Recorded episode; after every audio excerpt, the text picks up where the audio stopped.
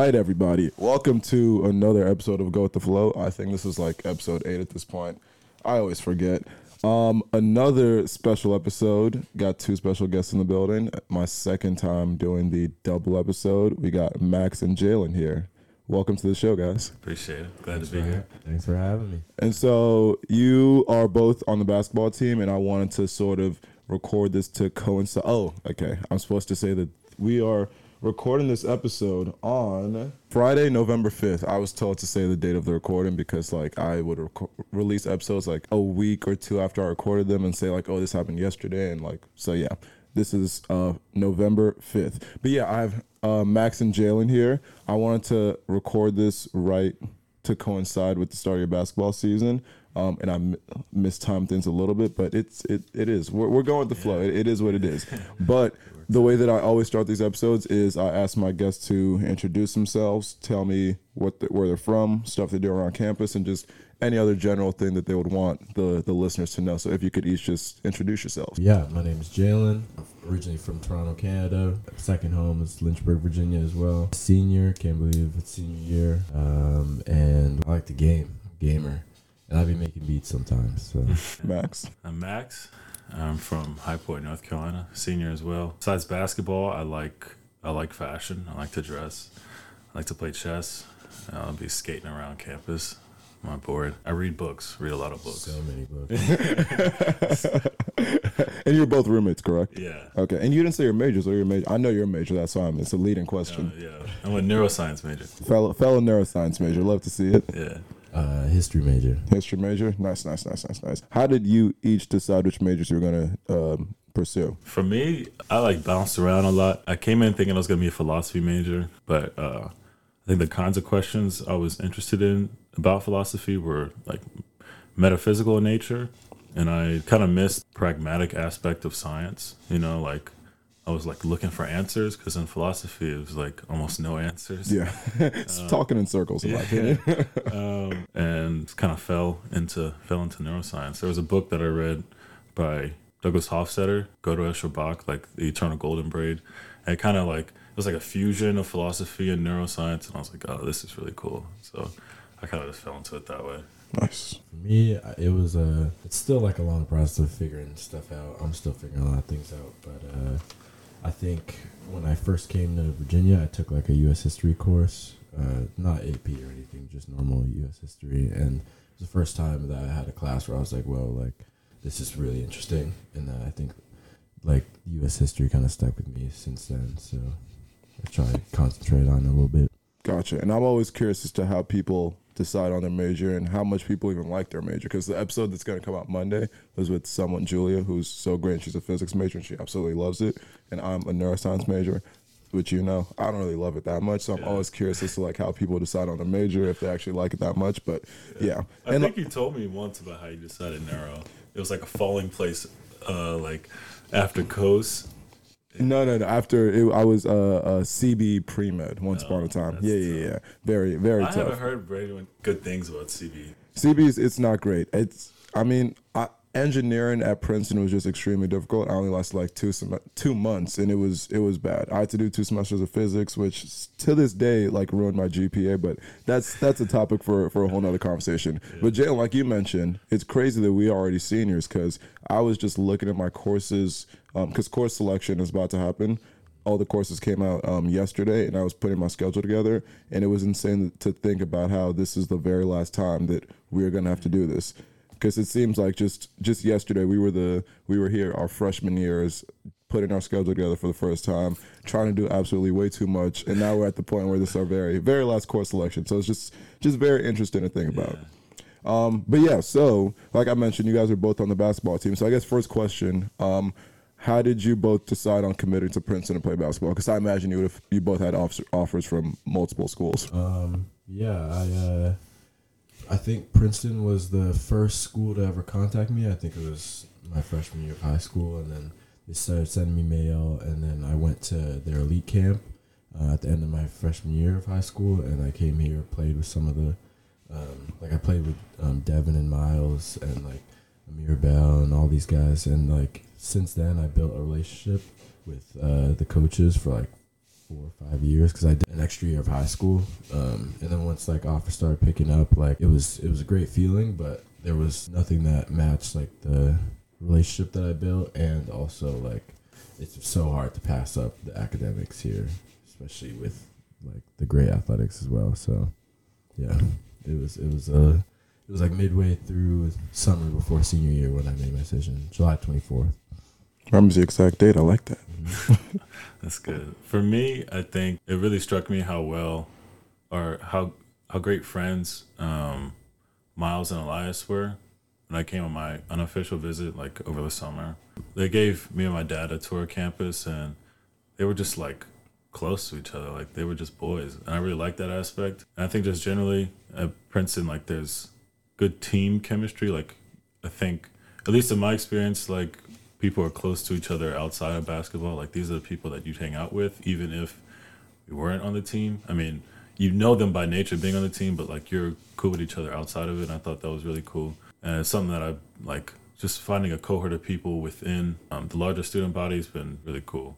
I really like that. Gotcha. And you actually you touched on two things that I'm going to ask you about down the road in friendship, like amongst your teammates, but also being able to build a sort of team chemistry. Which, but again, I'll get that in a little bit. Um, and so after you you committed Princeton, you come over here. Um, one thing that I'm really fascinated with, and I really respect out of student athletes, is the time commitment that you put to your sports, especially at a place like Princeton.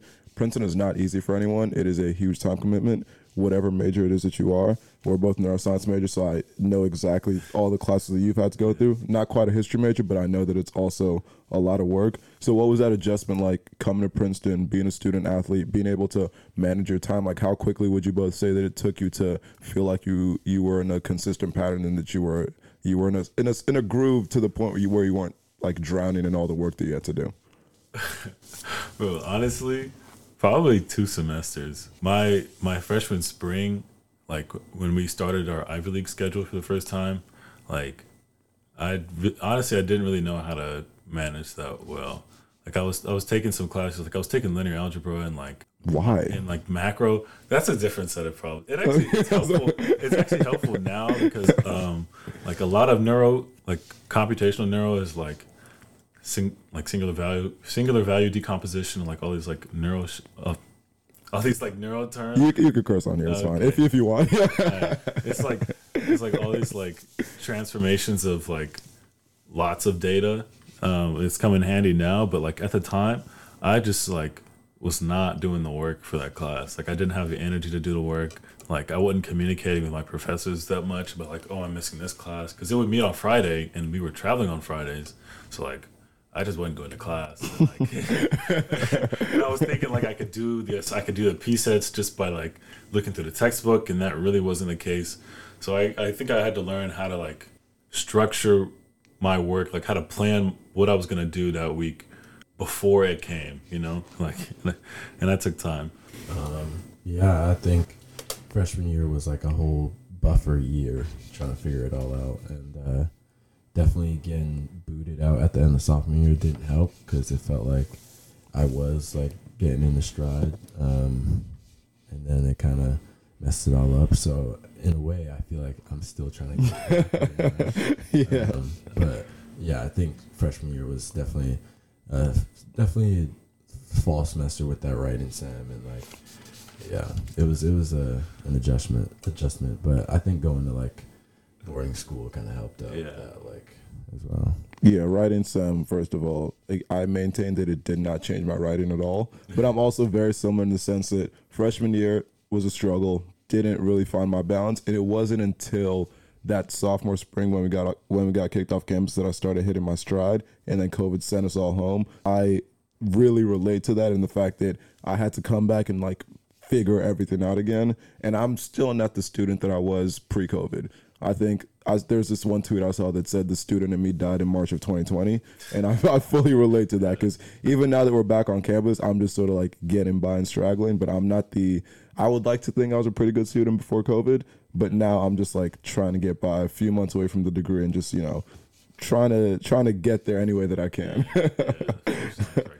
But could you just again, so that kind of on topic, could you just walk me through your weekly schedule? What things look like um, when you're out of season, and then what things look like when you do get into season. So I mean, out of season, uh, we usually have pickup like once a week, once a week, Saturdays. Yeah. Um, and it's definitely a lot less training on like we we have two off days, I think, and then off season is like two lifts, uh, three Yeah. lifts, two lifts, I think, and um, It's, it's probably three. I think we're NCAA requires we get like six hours of supervised training, and, and like it's like a maximum. So I think we went like an hour a day or like hour and a half a day or something like that, with two off days, and they're kind of more like skill sessions or like they're supposed to be like smaller group stuff. But I guess this year we did a lot more. What did we do this year? It was like more team oriented stuff. We worked out as a team. yeah, um, I, I think it was a, a different year coming back, so we needed to be around each other since we spent so much time apart. But uh, yeah, there's like a certain amount of time when the coaches can be with us preseason. But then like once the season starts, which is pretty early, like what was it, uh, September 30 or something like that? Yeah, October first. October 1st. Yeah. Yeah. Um, since then, we've been going full force and uh, a, like on the daily, uh, gym visit is can start from like two fifteen, and then we don't get back until the to our room until maybe eight. Damn. but it's just it's crazy because like you you get to the gym at like two fifteen, you got to see Jamel or our trainer and like get taped to like do some exercises, whatever like lingering injuries you might have. Then you might work out with a coach, like a like a shooting workout or just like some one on one thing. Um, and you might go to lift after that, like at three thirty. That's probably an hour, 3.30, 4.30. Practice like four forty five to seven, four forty five to six forty five, something like that. Um, then you just shower. Ice bath. You, know, you get a tub, yeah, you go to ice bath, and then like you get into cannon before it closes.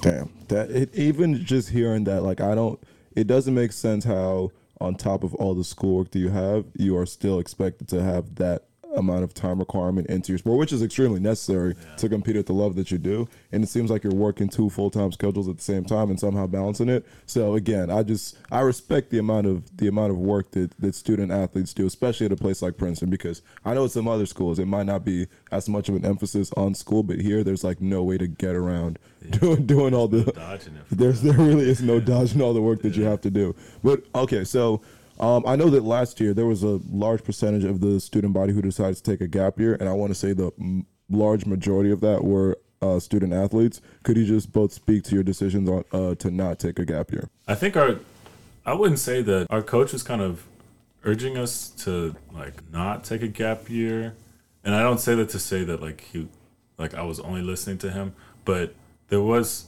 I guess it was like I didn't really know what else I was gonna do.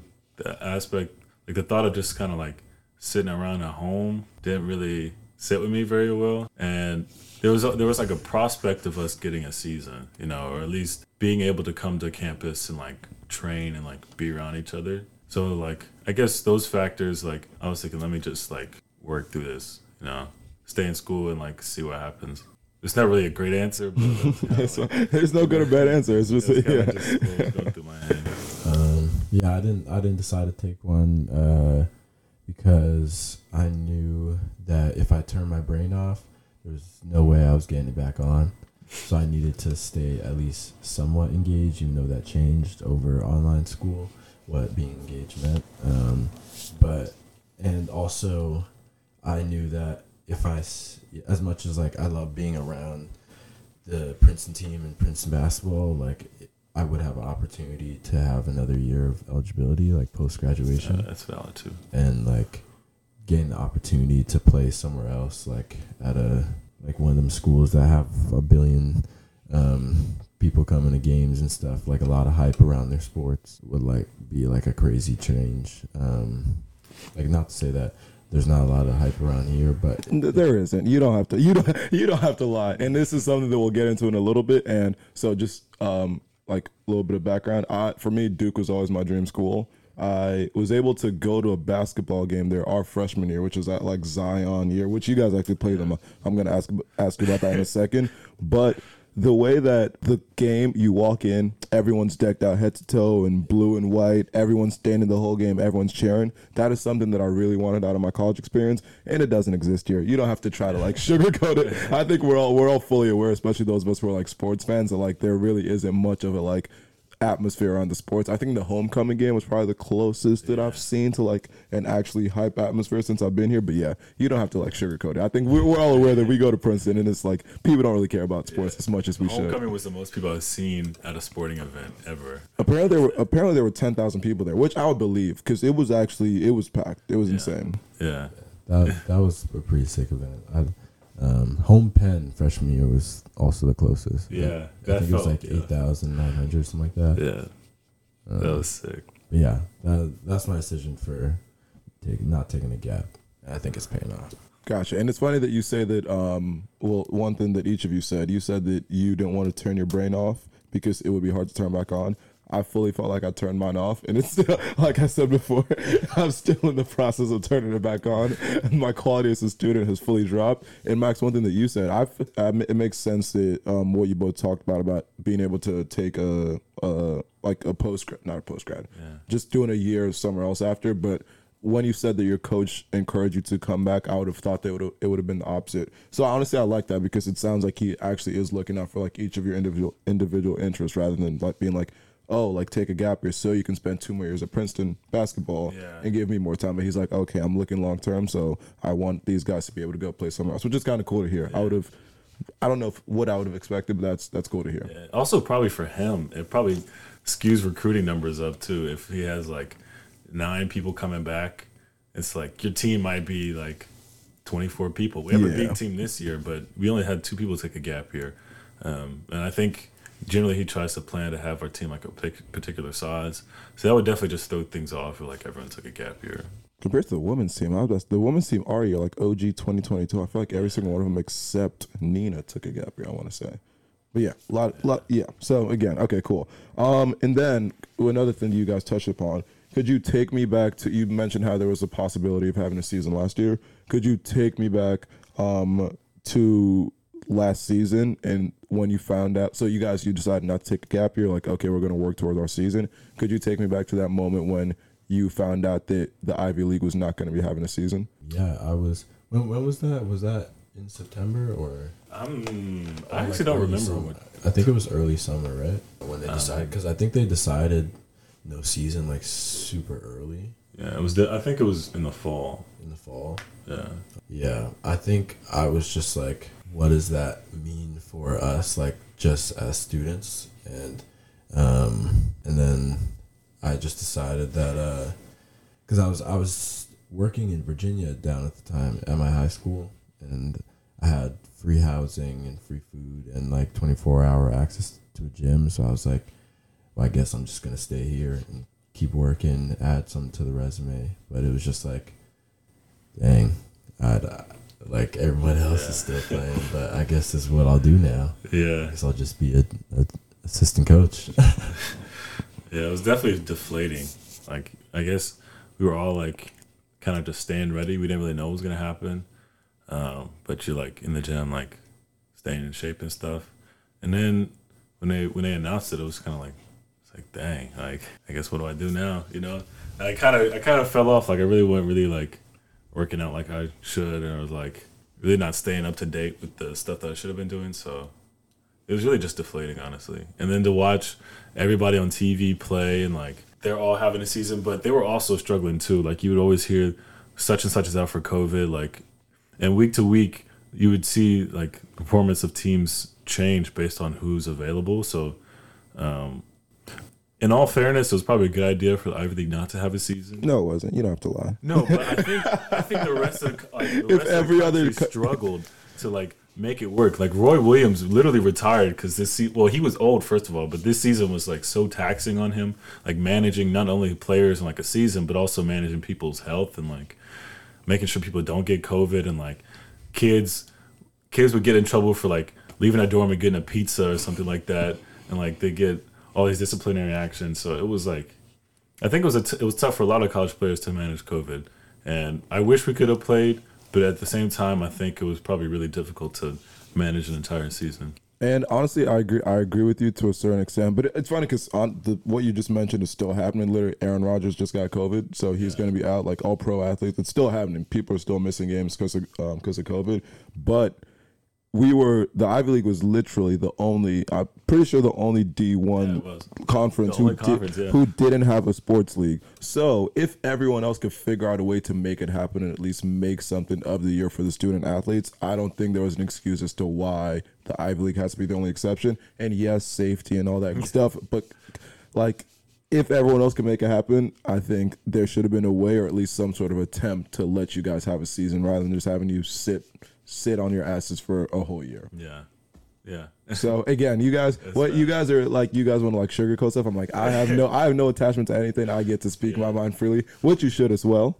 Um, but yeah, that's just that's just the way I look at it. And then you kind of touched on this a little bit. How difficult was it watching everybody else play and just being like, damn, we are the only ones right now not getting to have our season. I mean, I didn't watch. That's how- that's how difficult it was.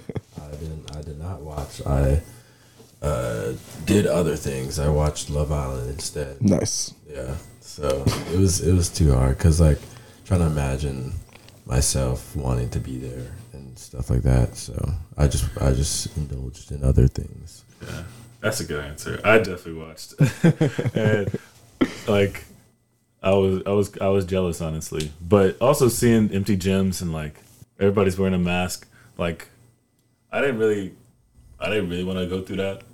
But at the same time, I wanted to be like playing basketball. I wanted to hoop. So I don't know, mixed feelings for sure. Question: Because we have the indoor um like uh, mask mandate, do y'all have to wear masks when you play? No. Okay, good answer. I was okay. Thank, thank God.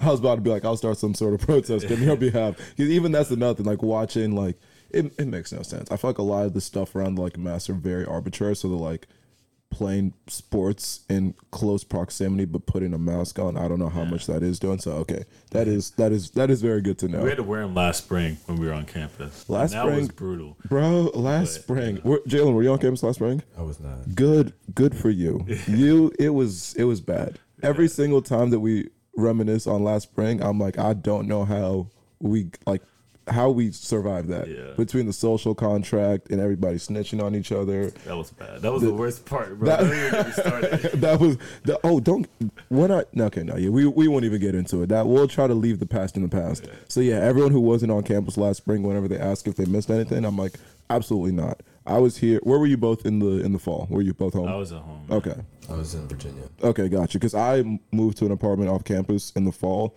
and it was so much more of a better time and so much more fun than it was in the spring. Because a lot of people weren't here, but there were enough people to have fun. There was no one got COVID the whole year, no one on each other, no social contract, no nothing. So we were at least a little more free. Whereas in the spring, because the university invited so many people back, even the people who were off campus were subject to the social contract, which was such bullshit.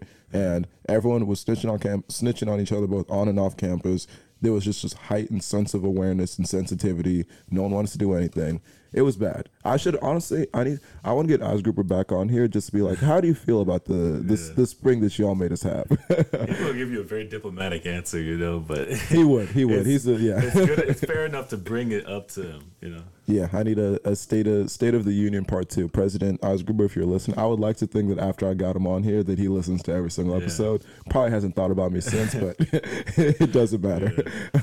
but I'm um, fast forward into now, we're back on campus. You guys are prepping up to to have a new season, and this is another thing that you guys kind of touched about a little bit. Um, because you weren't able to have a season last year, what was that team chemistry like coming back? Because there was a class who graduated, no season last year, so now there's two classes, freshmen and sophomores, who haven't played before. The juniors who did they have a full season? They're freshmen, Mostly a full, like had everything but a postseason. everything but a postseason, and now you guys are the seniors who are the only ones who have had a full year. So what has it been like? What has the team chemistry been like um, coming back with a lot of new pieces coming back?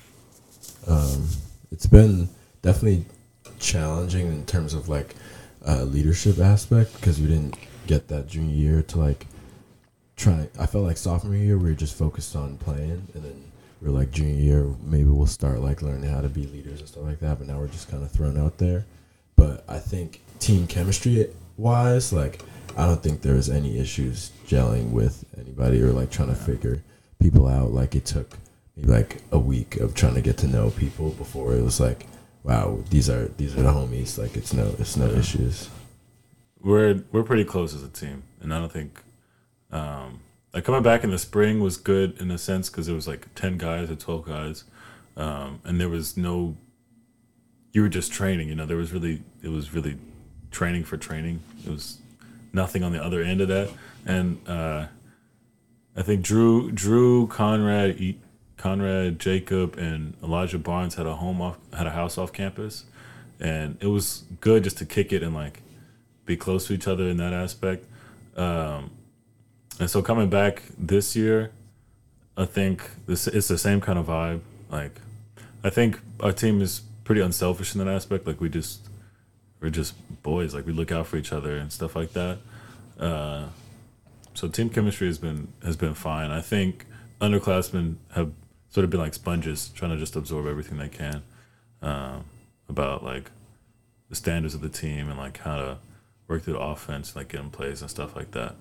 Gotcha. And even just another thing that you just touched on, um, as the seniors, it is your you're you are the you're the you're the you're the ones that all the underclassmen look up to. You're the ones who are the experienced ones. You're the veterans. So how do you approach that responsibility and of being the ones that are being being looked up to and the ones who it's it's the onus is sort of on you to make sure that the team is a unit together. How do you guys approach that responsibility? Do you have any like special ways to make sure that the team's always gelling and clicking and hanging out with each, with each other? Or just in general, could you just speak to uh, speak a little bit more on that role as a senior and that responsibility that you have to make sure that the team is just one cohesive unit, both on and off the court? I think the way that like I like to do it is because I don't. It's like uh more of a process for me to be like a vocal leader. I like to be more of a leader by example, and like one of the examples I try and set is just being like hundred percent myself every day, so that like I like it serves to create a space where they can be themselves with like fully at all times, and when everybody's being exactly who they are, like I think that's when it creates a space for people to be 100% open to each other. And like that's what i think we need to be like to be able to have those hard moments where you gotta like say some stuff that they might not like but it's gonna get the team better. So like they, if they know it's coming from a place of like pure genuineness and from the heart then it's like makes it so much easier. Yeah, I think that's a really good answer, and I think um, I think if if like if underclassmen know that you're also like it's like a work in progress, like the process is never like fully figured out. Like I think that makes them also like willing to engage in that practice as well. Like for me, um, I'm also not the most vocal person, but I'll I think I'm good at like one on one approaching you and like talking to you stuff and like oh let's shoot together like let's like i'm gonna show you how i pass you the rock every time you know like i'm gonna show you that i go hard on every rep uh, and i'm not i'm not really trying to set an example for everyone but it's like if i can help this guy who i know can get better in this way and i know that's like struggling if i could be real with him um, and like talk to him in the locker room one-on-one and stuff like that then like i'm having an impact i think my impact is really more individual you know Gotcha. So if need if both if you're both the like show by example and you're not as vocal, who's the one who's like yelling at the practices like, "Yo, do better"? Who is it? Who, who takes on that role? Is it is it the coach or is there is there a player who does that? honestly it's probably it's probably mush He do he do be yelling, um, but I, I feel like also this year I have also been yelling a good good amount, um, because I kind of have to now. Yeah. So I've been trying to be a lot more vocal, but in past years I didn't say anything. Gotcha. And it's funny. 'cause, I mean, for me, and again, very very different levels of talent in this room when it comes to basketball. But because I played all through high school, and I was also a captain my senior year, and it was also that sort of struggle of like switching from that role of like, okay, you're going hard every possession, you're going hard every rep, just trying to lead by example. To your coach pulls you and he's like, okay, I want more out of you, and being a leader and like getting vocal with guys. I'm like, all right, if you want me to yell at people, I guess, coach, I guess, I guess I'll start yelling at people in practice too. But yeah, it's just interesting to see how everyone. Everyone's style has to like mature a little bit when you get that little bit more responsibility. So I'm just always curious as to how people are are taking that on. Um, but okay, so transitioning now even more into into this year. You just said your season starts in two days. Um, who's your first game against? Uh, Rutgers Camden. Rutgers Camden. Okay, is that a home game? Yeah. Okay, but well, by the time this comes out, the, it would have. Or I would I would have said people should go to the game, but by the time this comes out, the game would have been like a week ago. Um, but what would you both say you're most just excited about um, going into this season? It's been so long since we Yeah. played an actual game, and I just want to put the the jersey on and get that like first possession out of the way, so we can just like start moving forward. Like you always get that first uh, tip off nerves and stuff like that, but I just want to see the ball go up, have the lights, have people be in there like chatting and like cheering and stuff. I just want to like have that first moment, and then I can just be like, all right, it's done. Let's go. Uh, I'm actually really excited to see, uh, like how far we go as a team because I'm pretty bullish on how good we could be because we got a lot of talent and I think we're pretty deep too. So I'm kind of just excited to see see where it goes. Honestly, like game to game, seeing how we adjust to uh, teams with different skill sets and how um, you know how we how we face challenges in game, like how we respond to getting punched in the face, metaphorically, like how how um, you know how we are when we're really good and how we are when we aren't so good. Um, I'm just excited to see how that unfold. Gotcha. And when you guys, honest, in when um when you guys are playing, and I'm very curious about like the mental side of things. Do you still get like nervous before every tip off? Like, how long does it take to like settle into games, or is it like a, I step on the court, I'm always ready type of thing? Um, I think like it's so it's always been since I've been playing basketball until I like that first tip. Like soon as it gets tipped and it lands in my, I get that the ball and dribble it up. That's when like I'm like, all right, it's good now. Like, but like always warm ups like it's because like people are walking in, like lights are going, and like it's still like an anxious feeling. But and I think it might be a little bit more since I haven't played in front of people in a long time. But as soon as as soon as it starts, I think I'll be I'll Yeah. just fine. I'm kind of the same way, except for defensive possessions. Like I'm, I think I get ner- uh, like I'll be nervous until uh, we have like a good defensive possession, then confidence grows. I'm like, all right, let's like it's time to go. You know what I mean? I, get, I get energy from that. And do you and okay, and this is another thing I think that's probably more unique to us at Princeton because again, not many people might be at the games and because and one of my favorite things about Princeton, I say this all the time, is we are such a small student body, so you get to know people on all the different sports teams. Like I get to show up to your games. Like I know guys on team. I think that's pretty cool. And so I like go to the, even like the the homecoming football game. I was like yelling people's names on the field, and they would like look up and acknowledge me. When you guys are playing, do you hear people like yelling your name, or are you so like focused in on the game that you don't even pay attention to anything else? Um, depend depends on the game, like, and the situation. Like, if it's wild, loud, like probably not. Or, um, like I can't really remember things like um, that stand out of people calling my name, but I probably hear it. Um, definitely, people are like heckling. I'll, I'll remember. I remember some heckles. Yeah. Yeah, I'm probably the same answer. Like you don't, I can't recall anyone heckling specifically, but you hear, you actually, we heard it, we hear it like after games, like walk into the locker room, you hear hecklers. At least other places, you don't hear it here too, hear it here too often. Gosh, I was about to say. Hopefully, people don't listen and so like, ah, we're about to heckle these guys more to make to make sure that they that they know what we're saying. Um, and then another thing. So for me, and again, I'm going to keep bringing up my basketball experience because it's the the very limited one that I have from high school. Um, and so when I'm playing, I always used to take a lot of pride in my defense, and I actually took probably more pride in my defense. I thought I was better on defense than I was on offense. And personally, I always liked shutting someone down than scoring on them. And so I'm just curious as to your take on that. Which do you like take more pride in, like shutting someone down who like thinks they're nice? Because for me, that's there's always some dudes who are like, oh, I'm so good, like I can score on anybody. You shut them down, it's like, I what now? Versus like, okay, getting a bucket on someone who thinks they're like a great defender. Which w- would each of you say you probably take more pride in? Me definitely defense. I'm a big defensive guy. I think I'm I'm capable on offense, but like defense is where is where I make my bread for real. I like that. I like that. That- that's just like I get I get so amped up by like shutting somebody down. So that, that's really what drives me. Um, I'm I definitely like buckets. Great quote. I like that. I definitely like to get buckets. Um, I've always also been like a little on the smaller side, so defense has been a little more challenging, especially with like bigger, bigger guards, and like I feel like I'm a little slip like slippery on the court sometimes. I think that helps me out more on offense than it does on defense. So I like I like to get buckets and then say a little something after too. oh, you talk you talk shit on the court. I like that. a, little, a little quiet. Like, I, I like to start give a little sarcasm in there too. Honestly, well, that's okay.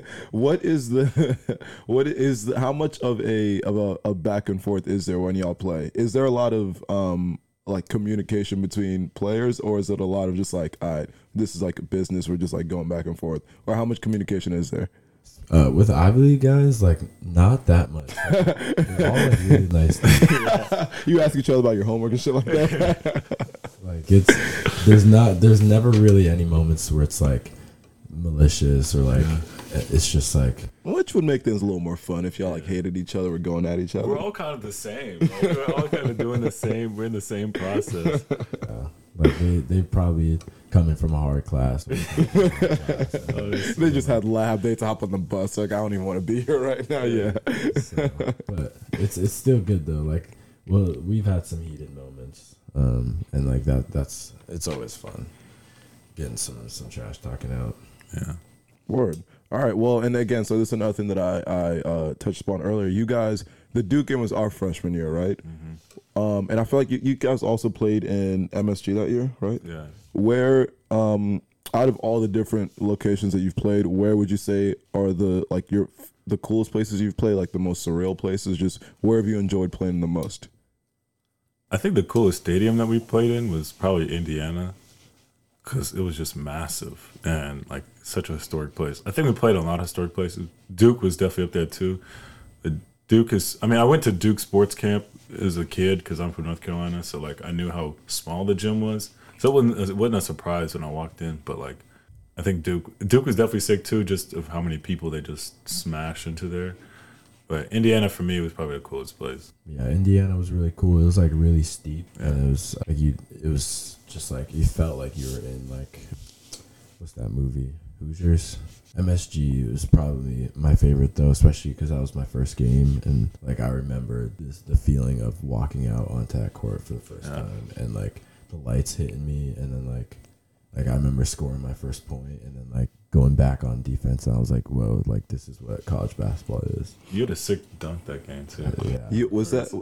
I feel like I remember that because I yeah I feel like I watch I watch most of the games. So I'm so, and this is another thing for me where I'm such a again back to like it's cool knowing people on teams. I'm such a big sports fan and p- basketball is probably probably my favorite sport to watch. So it's cool always like seeing you guys on TV. It's like oh shit like I have neuroscience class for that guy. like I saw that guy in Wawa the other day. So that's that's pretty dope. All right, more Duke because again I'm obsessed with Duke. I need to know a lot more about that game. Zion fucking Williamson. How big is he in person? He's on this. I, I remember. I think it was you that he had the block on, right? The yeah. I didn't see him coming. He's I don't know how he's enormous. you know his head is at the backboard. Yeah. Um, but I was definitely like also really surprised with Cam Reddish, like his height. Like I didn't expect him to be like six nine or six ten Yeah. or whatever he is. Honestly, Zion wasn't that tall. He's just a massive human being. Yeah. He's like six six maybe, but he's like a refrigerator. he's a he's a presence. And he, during the warm ups, like where he's when he's like about to dunk, you could feel the energy in the room, like all turn towards him, and like, everyone's just like, "All right, what is he about to do right now? He's about to crank something crazy." Um, yeah, Jay is definitely right. Cam Reddish is also just massive. Just like he's probably he was probably the I've never seen someone his size move that well outside like in person. Because he moves, he moves so fluid and fast, and it's just like it's like emblematic of KD Yeah, for in sure. the way that he moves. Um, but yeah, it was that was that was a fun game, and like I I played with RJ Barrett before, um, so it was good good to have that friendly competition again. Uh, where did you play with uh, RJ? Uh, he was we were on the national team together, U sixteen, um, Team Canada. Uh, we went to Argentina for like the FIBA Americas, Oh, nice. and then um, he was on my AU team for a little bit for like a couple weeks, and then we were planning on going to the same high school. Uh, Montverde, like that one or like somewhere else? it was before it was Saint Marcellinus. So Okay. he went to high school before Montverde, and then they were trying to make it like a prep program, and then it it fell apart, and then I went to Orangeville, and he went to Montverde. Gotcha. And Coach K, did y'all both shake his hand? What was that like? Was it like feeling the presence of God? it's actually funny because I had met Coach K at the Duke camp before when I was like 10 and 11. and uh, he, he was like giving a, a speech, like a lecture, like all the kids were sitting down. And I, I was there with a couple of my friends and they was roasting, they was roasting somebody about his teeth, not Coach K's teeth, his teeth. And we were dying laughing. And he stopped and he looked in like he fully looked into my soul, bro. I've never felt so small in my life before. He was like he was just like LeBron doesn't do this, like Kobe would never do this. When I'm talking, everybody listens and you guys are just like laughing to the side. Bro, that was the scariest moment of my life. And he obviously didn't know who I was like after we played them in Prince like when Princeton played them. But all of that was going through my mind when I shook his hand. I was just like this guy has the eyes of God. And also another small thing from that game, because I'm obviously you guys were playing in it, but watching it on the broadcast, Jalen, every other second they mentioned how like you committed here because you thought the campus looked like Hogwarts. I don't know if you realize that. Like every other second, the analysts would say that. Is that true? Did you come to Princeton because it looked like Hogwarts? They just took it and ran with it. It was it's more of like a cherry on the top situation. Like the school is great and it looks. Good. and it looks like Hogwarts. Yeah. they, they, they were uh, yeah they ran with that one, but it was still fun. It was all in good fun. Um, and then okay, kind of related to what you were saying about Cam Reddish, who would each of you say is the hardest player that you've ever had to guard? Uh, let's see. Bryce Aiken was pretty hard to guard. Bryce Aiken, that man is a bucket. Okay, so I'm from New Jersey, and my high school is like 10 minutes away from here. And my freshman year, or no, the summer before my freshman year of high school, we had this. I don't know how we got to host this camp, but it was this camp with all the best schools in New Jersey. It was like Trent Catholic Academy, Patrick School, which is where he went. Um, uh, Roselle Catholic, all these schools were in our gym. And when I tell you, out of all the players there, Bryce Aiken was the one who everyone was like, holy shit, this dude is filthy. I still remember this one, again, very basic move. It was like he like pump fake, like he was about to shoot a jump shot and like dumped it down in the paint. Very basic move. I remember seeing like, holy, I've never seen that in my life. Dude is insane. So, okay. I just had to interject to say Bryce Aiken is very, very, he's a, he's a bucket. He's a bucket. He's, uh, he's not that tall, and it's it's uh, guarding those like the smaller, really quick guards is like really challenging because like you take one little tiny step and they're already reacting to it. So yeah, Yeah. he was like he was pretty good, and like Chris Lykes like the he was at Miami and he's like five seven or Yeah. something like that. It was ridiculous to guard. Yeah. I also probably think Shamorie Pond, Shamorie Shamorie Ponds. Oh yeah. He was- Did he go to, where did he St. go to school? John's. He was St. John's, yeah. Yeah, yeah, yeah. He he mixed our whole team.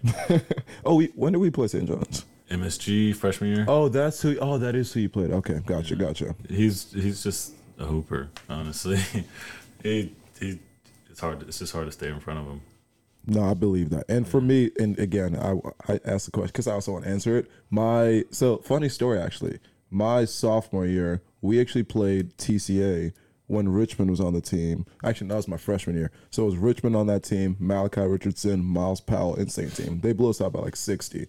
But there was this other guy in our um in our conference, Isaiah Wong, who now plays at U Miami, and again, where it's the type of thing where we don't realize, like, because you guys are definitely in this boat too. Like, people who are like good at their sport and like very athletic, I don't think people realize just like how good they are at what they do. He was a guy who's he's probably like six. There's a picture like of, like of me guarding him. I'm about his height, but he's listed as like six two. He's probably six feet tall. The way the man could fly, the way the man like how quick he was, it was insane. I still have a video of me like stripping the ball from him. I go up to try to take a layup, appears out of nowhere, blocks the shit out of me. I think he fouled me, but it didn't get called. But yeah, it's just insane. Like playing against like really good competition. Because as someone who takes pride in my defense, when someone cooks you, I'm like, all right, bro, yeah you got it. I could do nothing but but tip my hat to you right now. uh, give each other an NBA player comparison. AI. AI. Okay, he was he was ready. Okay. Uh, bro, when you said it, the answer was immediate. Just the way, like, because like you said, he's not like a, a big guy. He's kind of slippery, but like he just plays with so much confidence and he's shifty, you know. So Jeez, I've never I've never gotten that one before. hey, it is what it is. That's what I thought. No, I actually don't know with Max. That question, NBA comparison questions always make me like nervous. like uh, Malcolm Brogdon. I, I could see some Brogdon. you, you know you can't give yourself the comp. You know, I'm just offering, just throwing some thoughts out there. that does that does make sense though, because he's a he's a hooper and he does like one hundred percent of what is expected and needed from him. He'll do it, and he plays some good ass defense. I was gonna say that's his hallmark, his defense. That Virginia defense is different. But yeah, it's like 80% of what they do. It's all it's so. I hate watching Virginia. Um, who is, are there any um big matchups on the schedule this year? Uh, yeah, we start after Rutgers Camden. We have South Carolina. Oh shit! And then uh, after that game, we'll either play uh, Minnesota or Western Kentucky. It's like a tournament down in Asheville. And then we also have um, Oregon State at some point, Yeah, on the 21st. 21st. Yeah, in at Oregon. And then uh, other than that, it's just like the classic uh, tri-state region teams, like the Monmouths, the Drexels. Uh, yeah, a lot of good, got a Yeah. lot of good talent around here. Oh, it's funny. We go back to this whole like being a student athlete thing. The day the day after we fly back from Oregon State, I have to give a neuro presentation Damn, about, about computational psychotherapy, bro. that ain't it, bro. So I've, I've been trying to get it switched for a while, but I don't know how it's gonna turn out. So I'm gonna be doing some stuff on a on a flight back. I bet those Oregon State players do not have that same problem. You know, they, they would not be doing any right. Probably any right any neuroscience presentations after. but okay, so the season is about to kick off. Um, you guys have your first game in two days. What and again another thing that we spoke about a little bit earlier. What would you like to see more? Okay, let me rephrase the question. Do you feel like there's adequate support for not just your team, but just like sports in general on campus I think from the student body?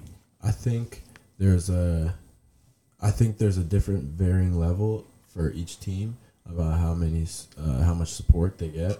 And for basketball, I think we get we could definitely use more like I feel like other teams um, have student bodies that heckle a lot and we're not big hecklers and I would love the students to come and heckle the other team. You hear that, everyone? Show up to the basketball games and heckle the other team, please. you don't you even have to cheer for us. Like, just heckle them. We go, we go places and they they get after us. Yeah. Um, but yeah, I think there should be more support of other teams as well, like the other teams that don't get as much of a population coming, like that play in like um, D level, E level Jadwin and stuff like that.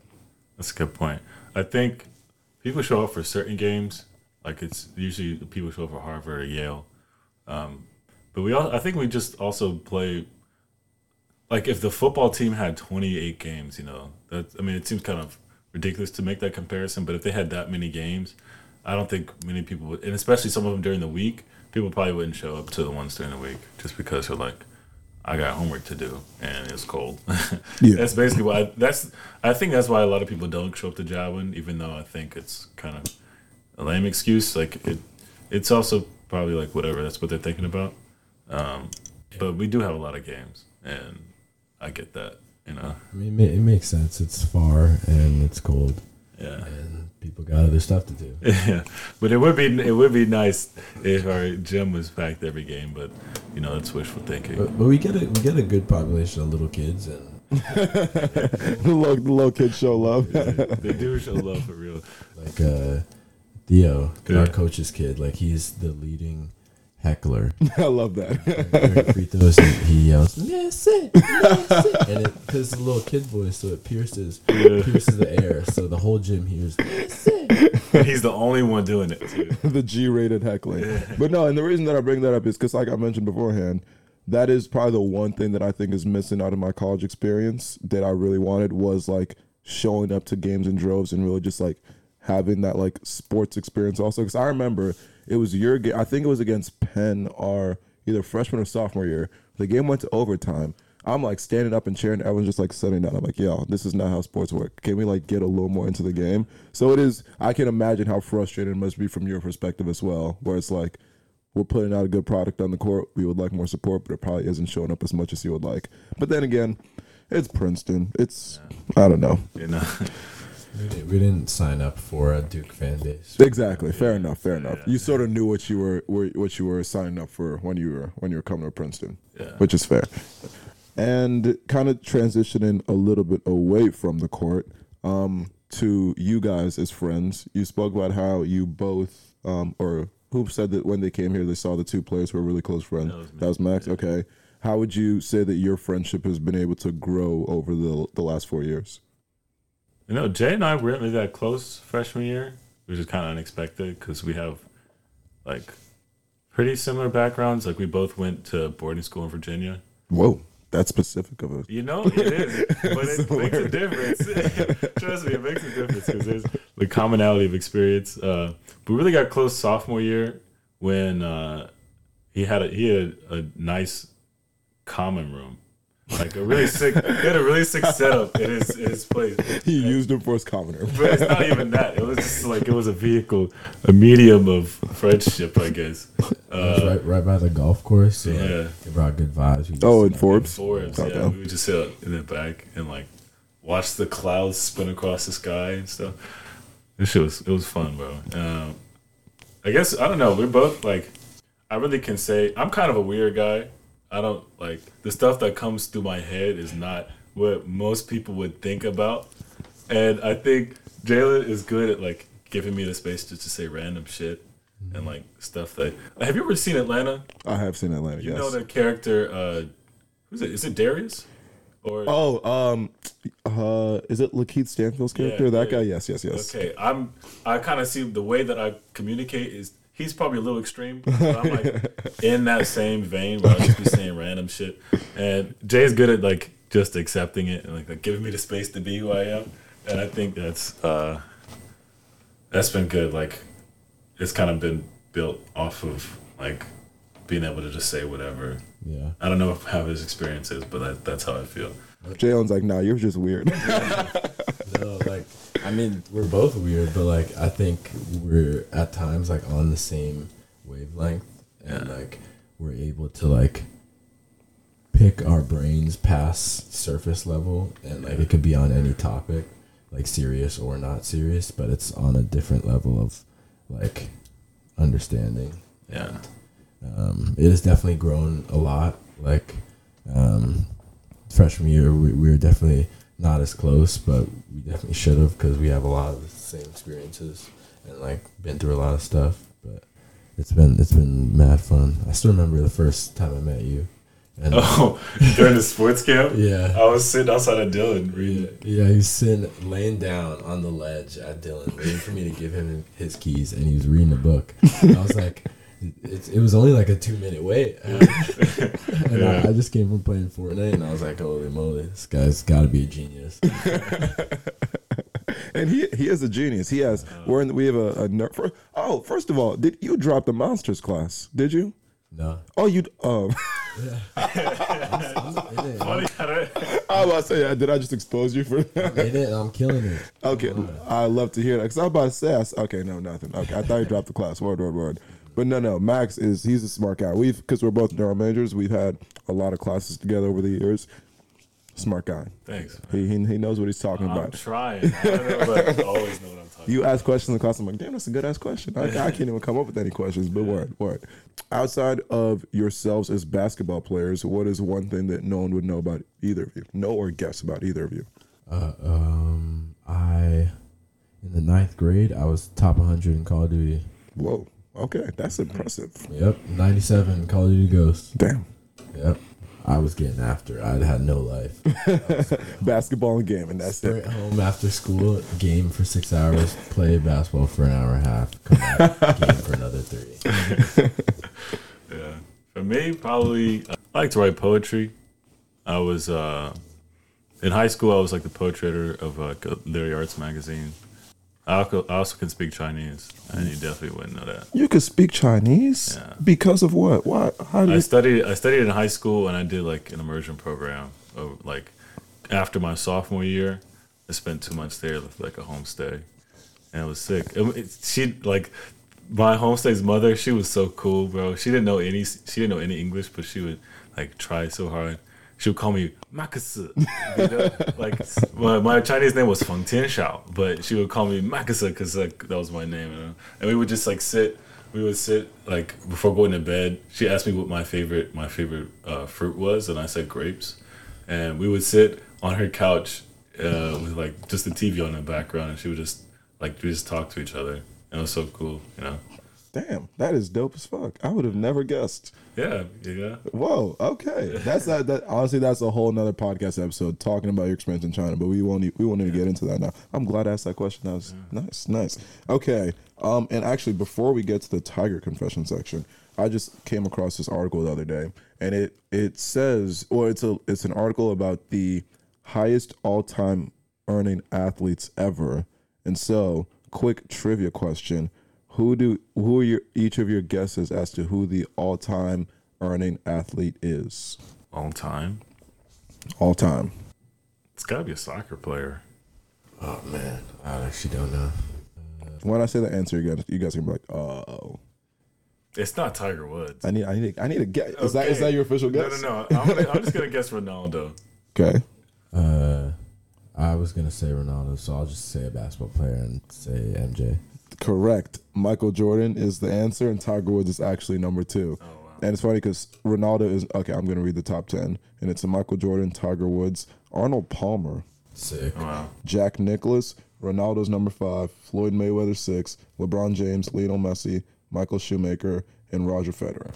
Wow. So this, yeah, random trivia. I like sprinkling in. Three there. golfers though. What's up with that? I, that's I didn't know they made that. Yeah, three golfers. I didn't know they made that much money in golf. Sick. Three golfers, two soccer players, one boxer. Which is Floyd Mayweather does like one fight makes like three hundred million. It's absurd. But yeah, um, I just wanted to sprinkle sprinkle in a little bit of trivia before we get to Tiger confessions, because we've already done what An hour. Damn. See, it goes by fast. Um, okay, and so first Tiger Confessions question. It says, How do I make new friends as an upperclassman? That's tough. I think. a lot of that is through the eating eating clubs, I guess. And if you're not in one, then I don't know. so it's through your, I feel like a lot of people make friends through the activities they do, and like just being in the same place as somebody and like performing the same activities. So I don't know. Strike up a conversation after class or something. Be bold, Yeah. brazen. yeah. Just gotta put yourself out there, because I'll remember it. If you say some wild, something wild to me, I'll probably remember.